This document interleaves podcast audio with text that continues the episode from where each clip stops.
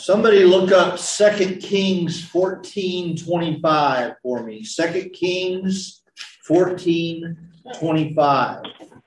Little Bible drill going on here. Second Kings 14 25. I have it. All right. Gloria, read it for me. Okay. Second Kings 14 25.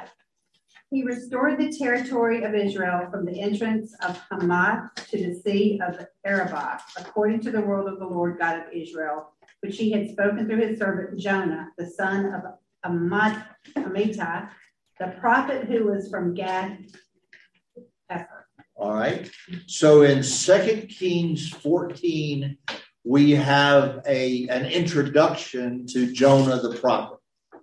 So this is during the time of Jeroboam II. Jeroboam II was a lot like um, Hezekiah. He was a lot like Herod. He was um, kind of an administrative guy. He built things, and so Jeroboam uh, he fixed a lot of things. He secured some borders, and uh, and he it was a relative time of peace. And Jonah was the prophet during that time. So last week we talked a little bit about Jonah. He prophesied around 750 ish BC.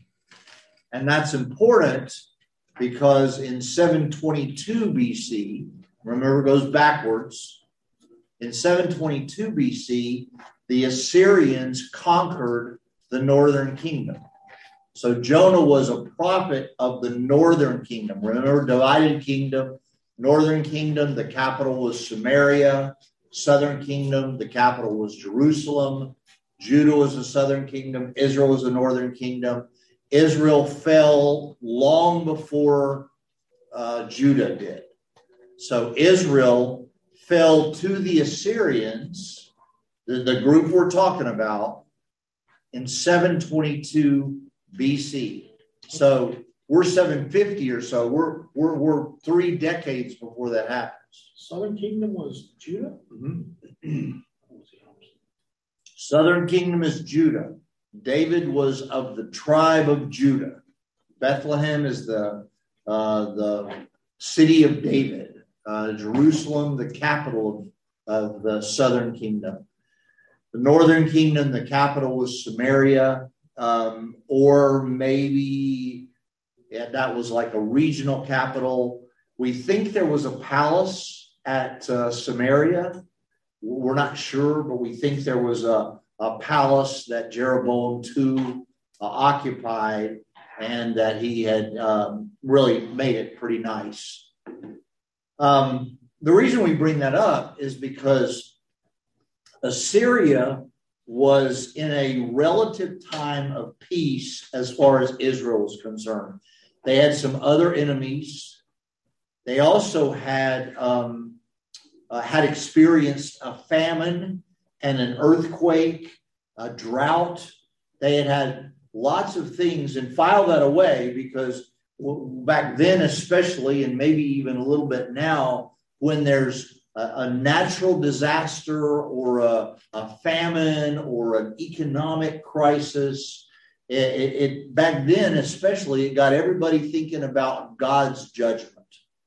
And, and as we will, as we learned uh, on Sunday morning, for the, the the people who were not in Israel, God was a little g God. It wasn't uh, Yahweh. That the, the God uh, the, the, that's uh, rendered Lord in your scripture, it was a God. Every every sailor prayed to their God, and so Assyria was ripe for the message that God had for it.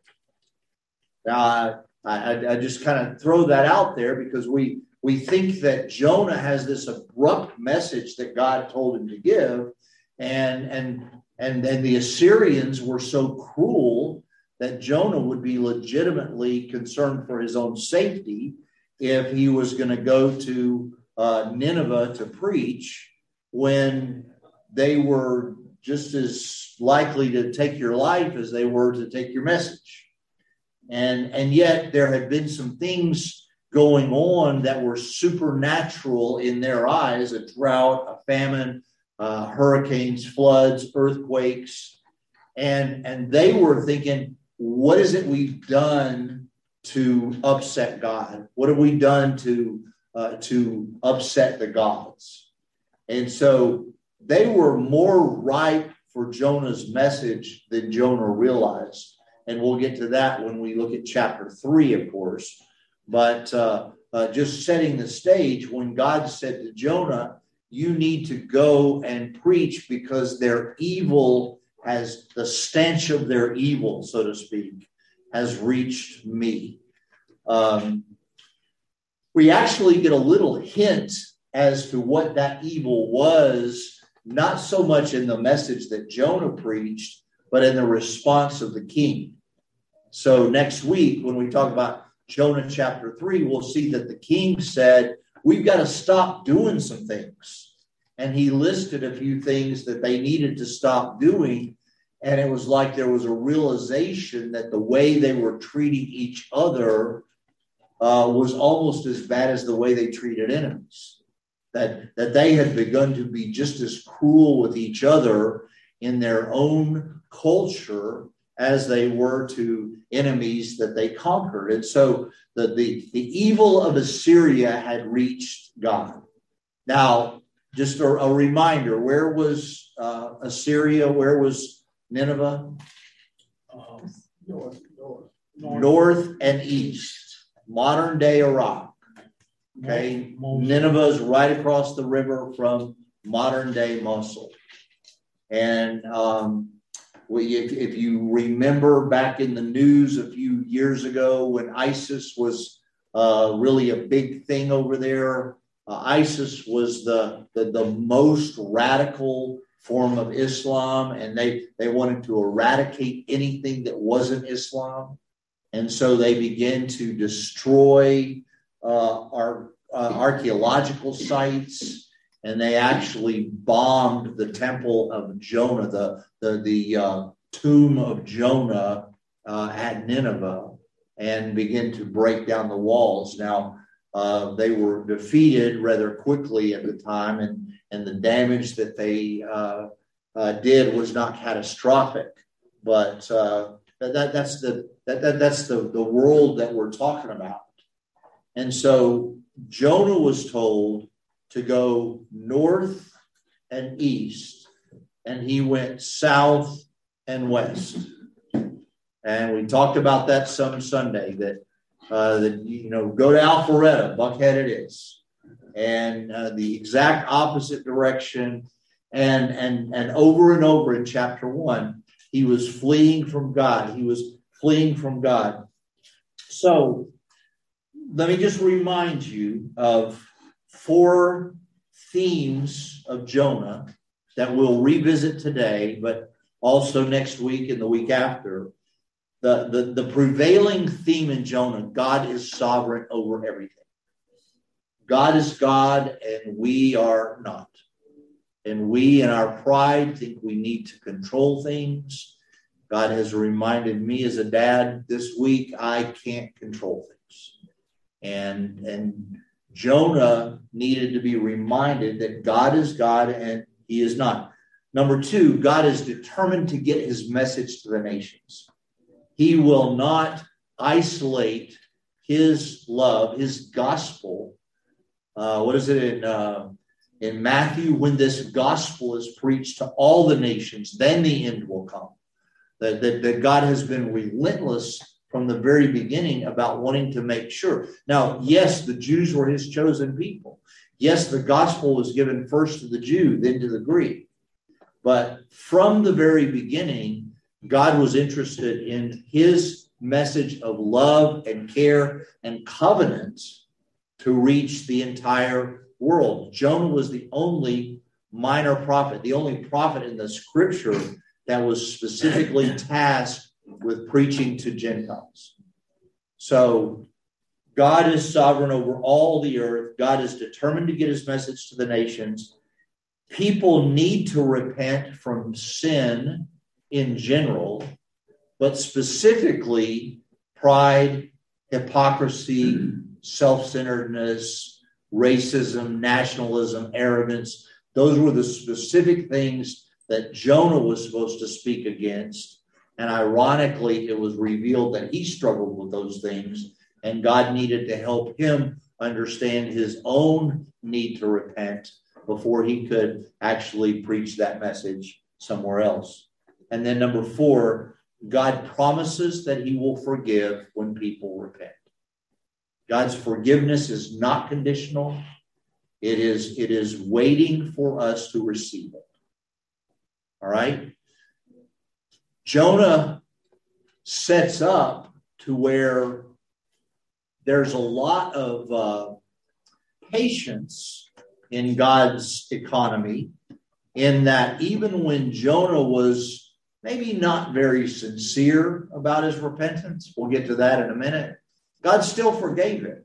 God still, as we will see in the very first line of chapter 3, a second time God said to Jonah, a second chance God gave to Jonah, a second calling God gave to Jonah. God is a God of second chances. And, and we set that up today. All right. So Sunday we talked about God's calling. God's call is God's call, even if it doesn't make sense to us. Running, we can run from God. We run from God when we can't trust that He is planning for our good. God, I can't see how this is going to be my for my good. So I, am gonna I'm gonna handle this one for you. I'm not gonna trust you on this one. Uh, three, revealing sin has a funny way of creeping into the light. And then four, reckoning, recognizing the reason for the storm is the key to calming the sea. Sunday was a cliffhanger. Uh, chapter 1, verse 16 the sailors threw Jonah overboard. And then we stopped and said, next week, same bat time and same bat channel. Batman was in a vice, and we didn't know if he was going to be saved or not. So, chapter 1, verse 16, let's go back there. Scripture says, At this the men greatly feared the Lord. They offered a sacrifice to the Lord, made vows to him but the Lord provided a great fish to swallow Jonah, and Jonah was inside the fish for three days and three nights. Verse 1 of chapter 2 From inside the fish, Jonah prayed to the Lord. And then verse 10 is the only other time the fish is mentioned.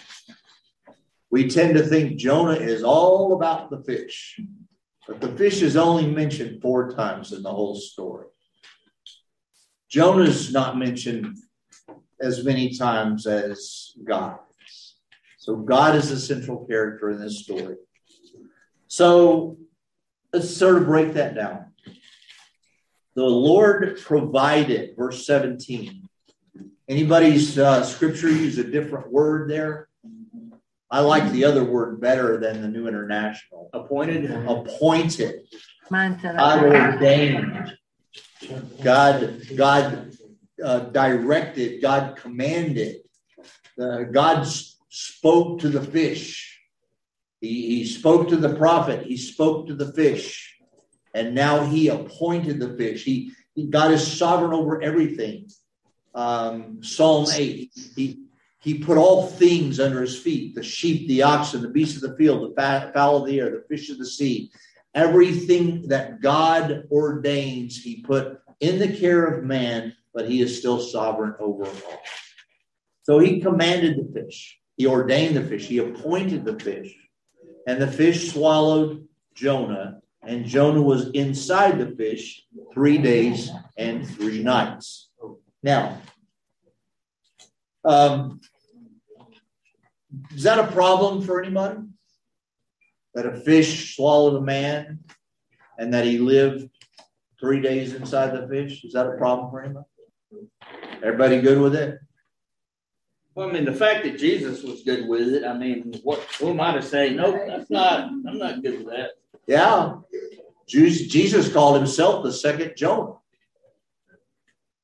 Matthew chapter 12. All right, so Jonah is the, comparison with Jesus stops with the act of the sailors. They sacrificed Jonah to the sea. Three days he was in the belly of the whale. Jesus was sacrificed by the Father for the sins of man, and for three days he was in the earth. Now, I don't want to open it up, but that sort of insists on a Thursday crucifixion. Good Thursday was really probably when Jesus was crucified. Because if the three day clock works out three days and three nights, we know that Jesus rose on Sunday morning, Friday night, Saturday night, uh, Thursday night, Friday night, Saturday night. Three days, three nights. Now, again, we don't know that. There, there's there's that speculation based on putting some scripture together, but don't be married to Good Friday as a sacred thing that makes or breaks your faith. Um, Jesus was comparing himself to Jonah because Jonah spent three days in the belly of the fish. Now, what do you figure it was like down there? Stinky, yes.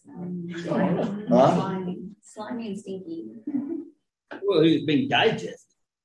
Yeah, I mean, you, you count your fingers every couple hours. Probably bleached white. Dark, Seaweed. dark. Yeah, and nothing says the fish quit eating. So there's probably incoming. Um, Guess Jonah had sushi to eat. yeah, he had sushi. He was sushi. He was. Um, Absolute darkness. And everybody just just listen for a minute. Psalm 18:6. In my distress I called upon the Lord. I cried out to God. He heard my voice from the temple. Deep calls to deep. At the noise of your waterfalls, all your waves and billows have gone over me. Psalm 42, 7.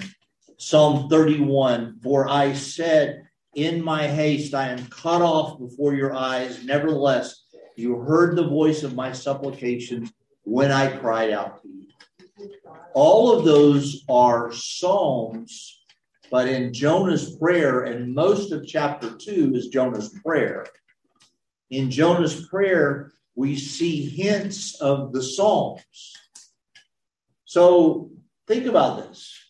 We don't know when Jonah finally got around to writing his prayer down.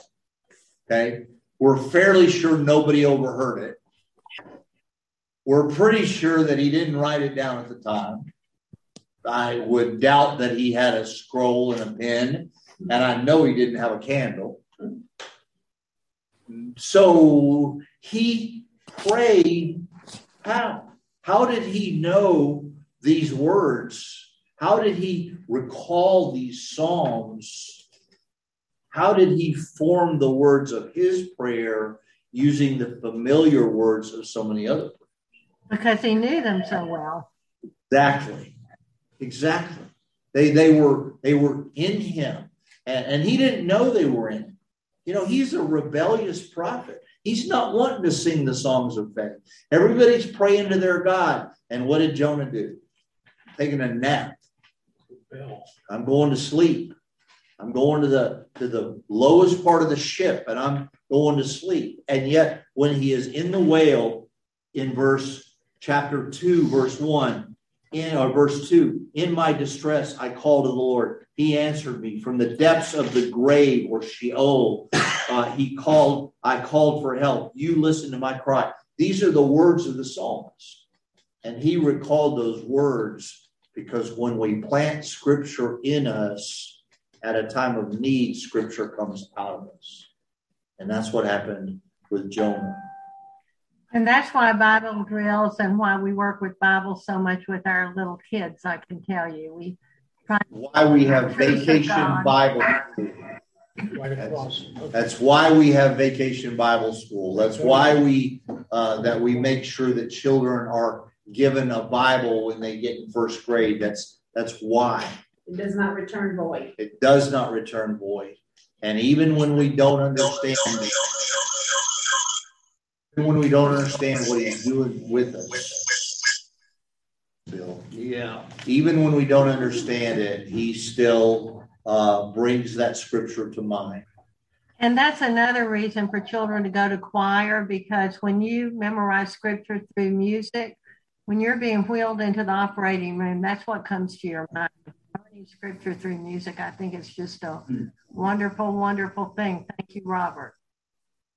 So, question Is Jonah's prayer, his eight verse prayer, is it a prayer of deliverance? Is it a prayer of supplication?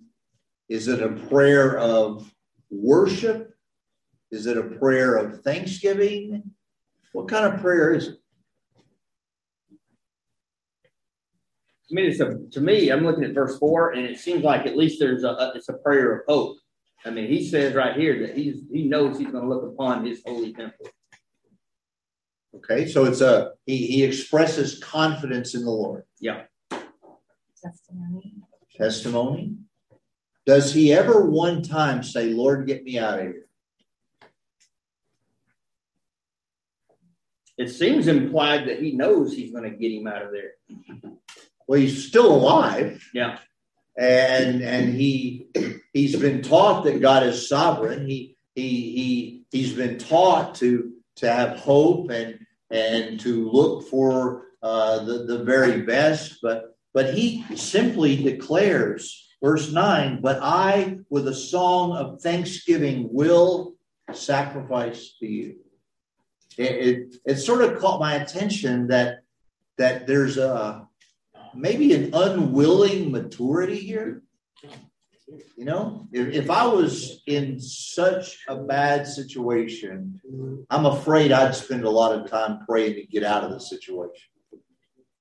You know, yeah, I'm just being honest. I, I I'm afraid that if I'm in a situation like this, I, I, I'm probably not saying in my distress I cried out to you. You did this. You listened to my cry. You hurled me into the deep. Uh, you did this. The sailors didn't throw me overboard. God, you did. You put me here that I might praise you. But it So- seemed like he knew where he was going and what God's intention was and what direction that fish was going.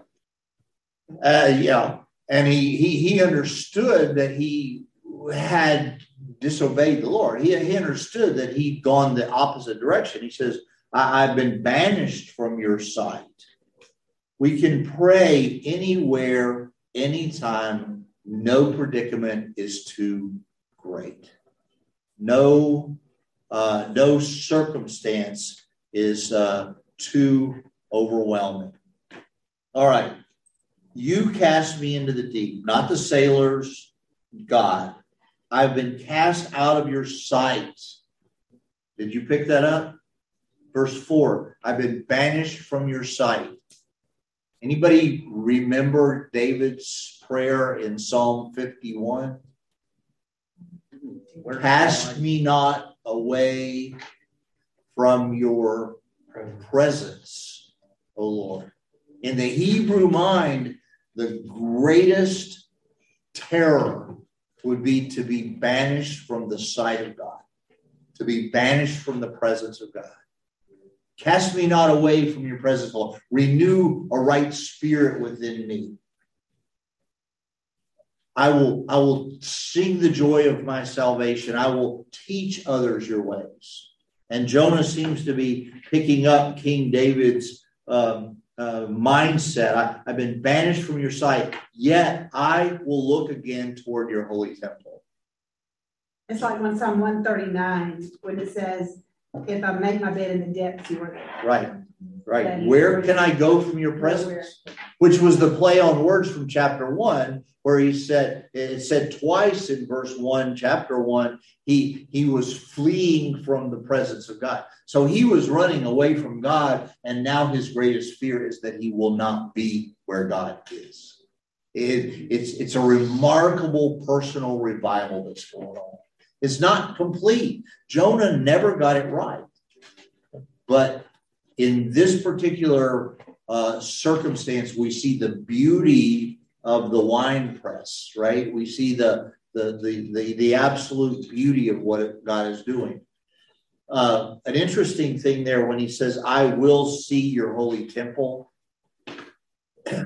when you have been to Israel, those of you that have been, you learned a phrase from the people there when you left. They said to you, next year in Jerusalem, because there is an expectation on the part of the Jews that they will reassemble around the temple. Next year in Jerusalem. And that that that is the greeting, that's the part of, parting greeting in the United States. If they're if they celebrate the Sabbath in uh, New York City at the end of the Sabbath, at least somebody's going to say to somebody else, next year in Jerusalem because there's an expectation that they will go where they understand the presence of God. What, what chapter and verse is? No, this is Jewish. Oh, This is the, Jonah said that in verse four. Uh, he said, "If I've been banished from your sight, yet I will look again in your holy temple." They thought the temple was the presence of God, so he said, "I've been banished from your sight."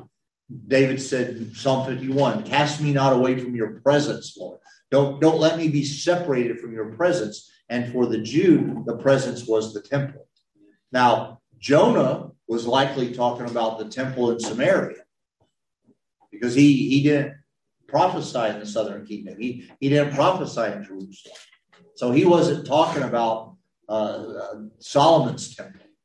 He was talking about whatever temple was in Samaria. The engulfing waters threatened me. he did. Uh, every time that fish swallowed. Um, he says, As my life was slipping away, verse 7, as my life was ebbing away, I remembered you. My prayer rose to you, to your holy temple, to your presence. And now he begins to prophesy, but let's let's stop there for a second.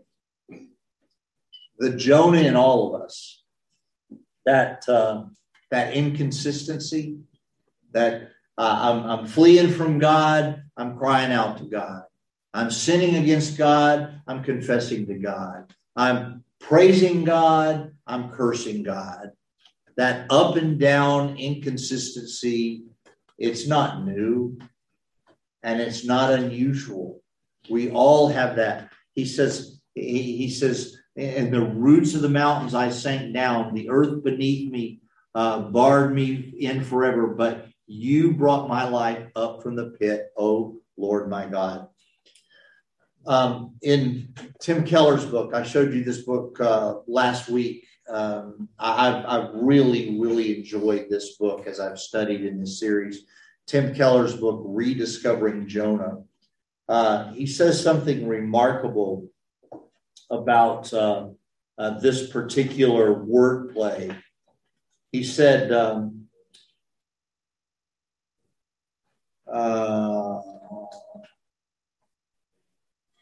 he said, uh, when we reject and disobey God as Jonah did, it takes radical treatment to be remedied. Need a wake up call. Need, need something big. But then he says, the text has de- been depicting Jonah as descending. He went down to Joppa. He went down to the ship. He went down in the lowest part of the ship. He went over the side of the ship down into the depths. So the text has been Jonah is descending. That's that's not an accident. It's a metaphor that, that the writer wanted us to have. But listen to this. This is Peter Craigie who says this quote. Not until he was all the way down, finally stripped of his own buoyant self sufficiency, was deliverance possible. He had to go all the way down before the Lord could bring him back up. And so there was a, a flaw in Jonah's character, a flaw in my character, a pride, an arrogance, a, a, a, self sufficiency. I can do it. I know better. God, I, I don't want the Ninevites to be saved because I know that you'll save them if I go over there and I don't like them. You don't know how cruel they are. And God could have said, You don't even know they're going to conquer you in 30 years. But I still love them. I still want them to repent from their evil. He points out that this principle works it out uh, that if Jonah was to begin finally to ascend, both in the water and in faith, he had to be brought to the very end of himself. But it is not simply being at the bottom that begins to, to change Jonah, but it's prayer at the bottom. When, when he didn't know what else to do, he prayed. And he prayed a prayer of worship and thanksgiving. And if you read between the lines, repentance. Then he declares his commitment to God. Verse 8 Those who cling to worthless idols forfeit the grace that could be theirs. I, I, I the, the, the, wording there is so exquisite. Do you, do you see it? The ones who chase after worthless idols forfeit the grace that could be theirs. And I look at around me at the, the people that make worthless choices. And even when I make worthless choices, and and when I make worthless choices, when I when I try to fix it, when I rely on my own self-sufficiency, I cling to idols and I forfeit the grace that could be mine. And I'm not talking about saving grace. I'm talking about the difference between hanging on to religion and moving into relationship. Can I find grace through religion? Sure. I worship God. I obey God. I study His Word. I'm confident that in His Word He promises me salvation in Christ Jesus. But there's a big difference and an uncle protecting a child that's in his care and a father loving a child that's in his care and and and and grace means that we understand that god loves us. He he draws us to himself. He's he's willing to work through the pain of grace. And so the the grace that jonah was missing out on he he he was called he was chosen. He was a prophet. He was a, he lived in the palace, mouthpiece of God, never without resources, respected, but he didn't understand what it meant to see God as Father. And he's getting there. So he says, those who cling to worthless idols, they forfeit the grace that could be theirs. But I, I, with a song of thanksgiving, I will sacrifice to you what I have vowed, I will make good. I will go where you tell me to go. I will do what you tell me to do. Because all of a sudden I realized, now granted, I'm getting more bleached by the day. I'm wondering how my what's getting digested. I wonder when you know I'm going to be part of the circle of life here. but I know that I'll see the goodness of God. And he finally came to the end of himself. And then one of the most graphic verses in the Bible, the fish said, Enough of you. And he vomited him on the beach. now, he still had a ways to go. There, there are people who think that this fish projectile vomited him all the way to Nineveh. That's, that's silly.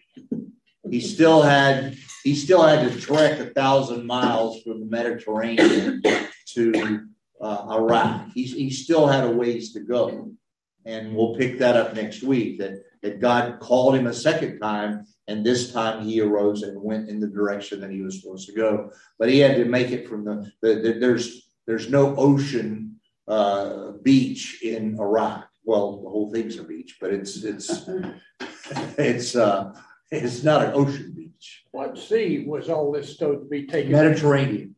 Okay, So Joppa is Jaffa, which is just south of Tel Aviv.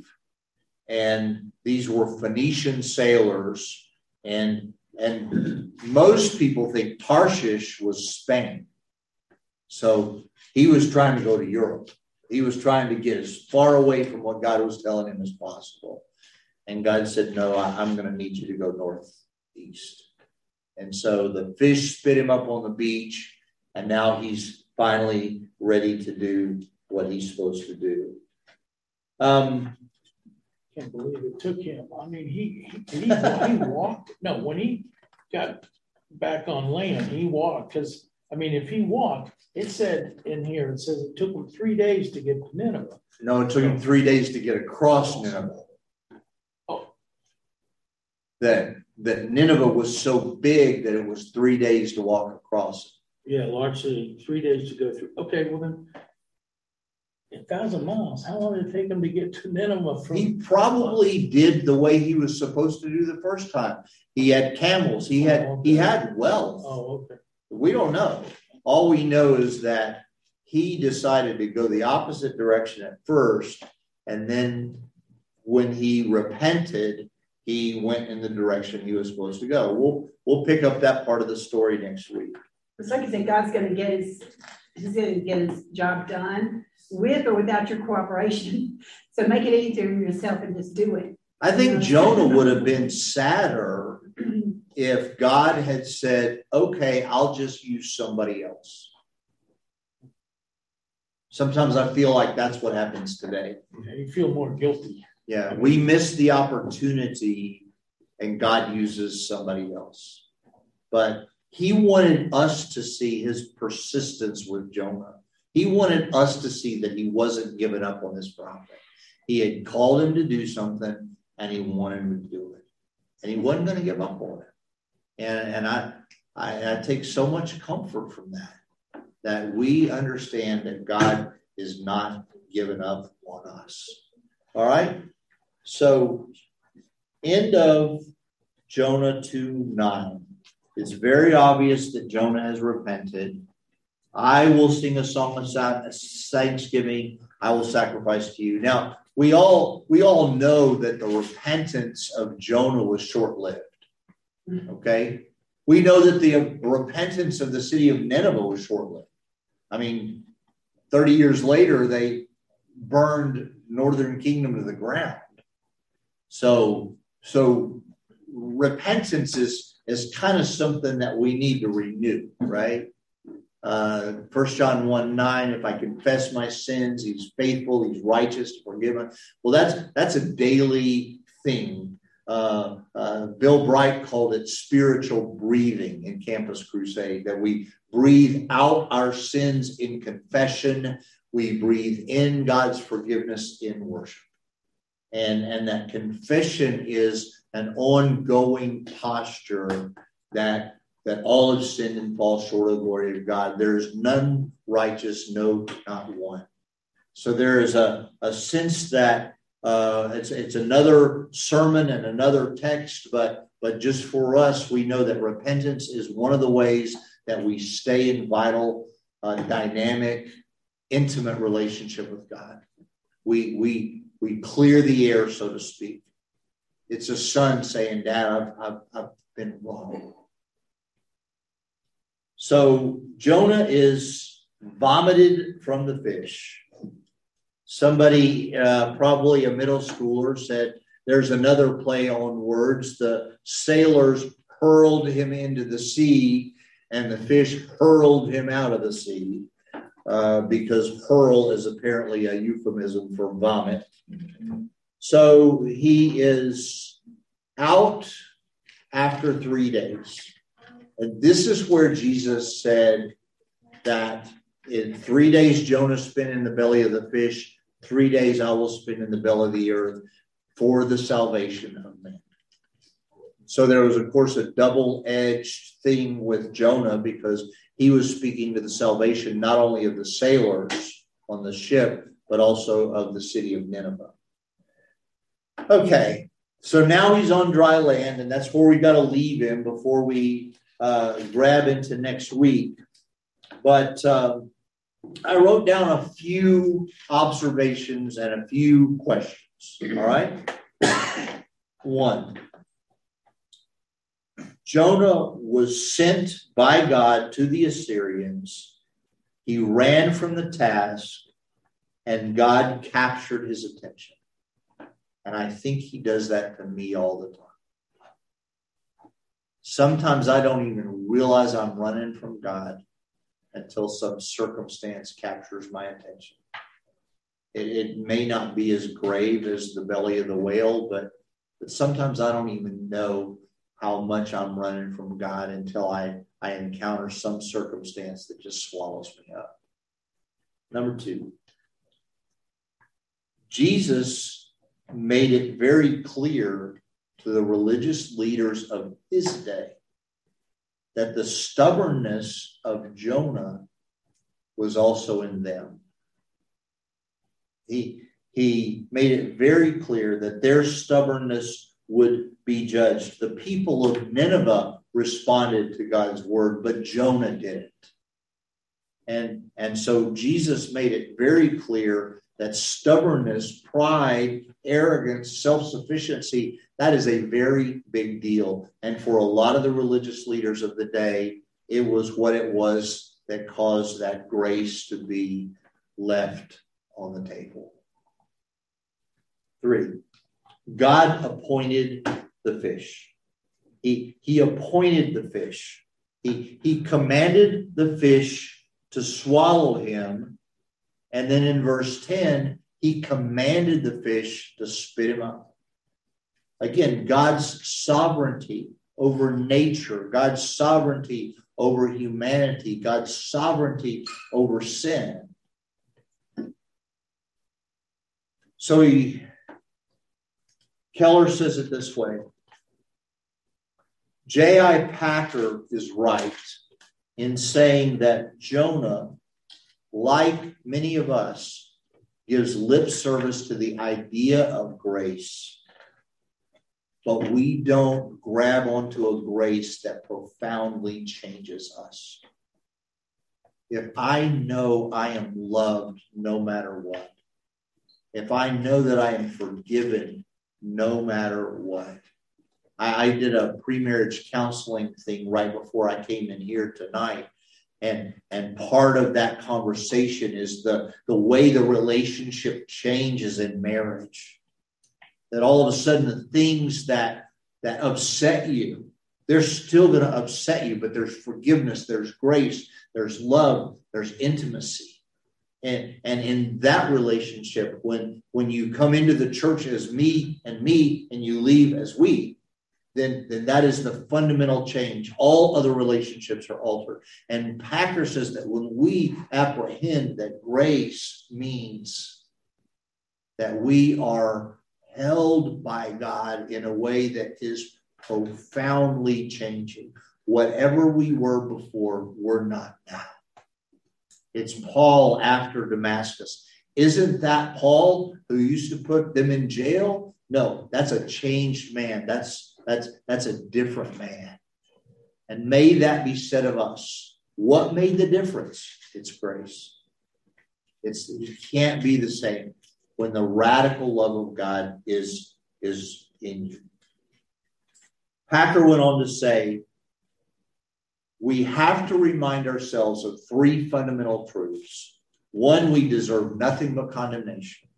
Two, we are utterly incapable of saving ourselves. And three, God has saved us despite our sin at infinite cost to himself. At infinite cost to himself. We are all sinners. We fall short of the glory of God. But God so loved the world that he gave his only son, that whoever would believe in him, whoever would embrace him, whoever would, would wrap themselves in that grace would not perish, but have eternal life. For God did not send his son into the world to condemn it, but that the world through him might be saved. And in First Peter, he said, It is the will of God that none would perish, but that all would come to repentance. And so we, we get the fullness of the message of grace in the gospel. Jonah, of course, didn't have it. Some questions, not for you to answer here necessarily, but for you to think about.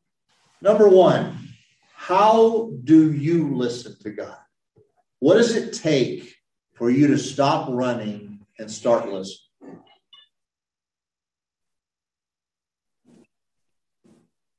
Number two, is there a difference in your willingness to listen to God when He's correcting you rather than inspiring? When I'm in Sunday morning worship and I'm singing the hymns that I love, the songs that I love, when I'm just in the moment, am I more open to correction then Am I am I more open to what God is telling me then, or when I am in a situation where I'm getting to the end of myself and I just need to listen? Number three. Is there a difference in our repentance when we're trying to avoid consequences? And then when we realize with all our heart that we've offended God. Is there a difference in the way we pray when we're just trying? He didn't pray, get me out of this fish. That was what was so beautiful about Jonah's prayer. He said, I have offended God. I, I, I have, um, how did he say it? I, I've been banished from your sight. Uh, from the depths of the grave, I, I called for help. I, I called out to the Lord. Uh, if I'm praying to get out of consequences, uh, it's I'm settling for a really small God. If I'm praying that He will wrap His arms around me and help me understand how much I've offended Him with my thoughts, my actions, my reactions.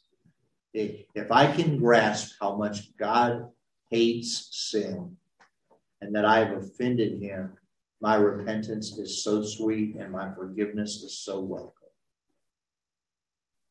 Through uh, number four. Have you ever prayed a prayer in desperate circumstances that you later realized was more of a prayer to deliver you from the consequences than it was to realign you with God? I think all of us have. All right, next week, Jonah chapter 3, a God of second chances. And uh, we will pick up there. Any questions, comments? We do have one online. We have someone who's asking if you could repeat those questions. Yes. Run through them again. Absolutely. Um, number one, how do you listen to God? Does it ever take something extreme to get your attention? and cause you to stop running and start listening. Number two, is there a difference in your willingness to listen when God is correcting rather than inspiring? Is there a difference in your willingness to listen when God is correcting rather than inspiring? Three, is there a difference in our repentance when we are trying to avoid consequences as compared to when we admit that we have offended God? The depth of our repentance. Is our prayer different? Number four, have you ever prayed a prayer of desperation only to confess later that it was more of a prayer uh, to have relief from unpleasant circumstances than it was to truly repent? I got something real quick. Uh, maybe I'm just going back to verse 17 in chapter one, where talking about the appointing of the great fish, and that is always it strikes me that in the middle of all this stuff going on on top of the water, God had already prepared. I mean, this fish didn't just like all of a sudden just appear. God had already coordinated and arranged for that thing to be there, and it reminds me that when we're going through our storms, when we're going through our rebellions, that God has already provided for our redemption Uh, and there's just an appointment that's waiting to happen. He's already ahead of us. But God demonstrated his love for us in that while we were still sinners, Christ died for us. The, the fish is already swimming under the boat. All right. Love you guys a lot. And we will see you next Wednesday or this Sunday. Well, for me, next Wednesday. All right. Bye, y'all.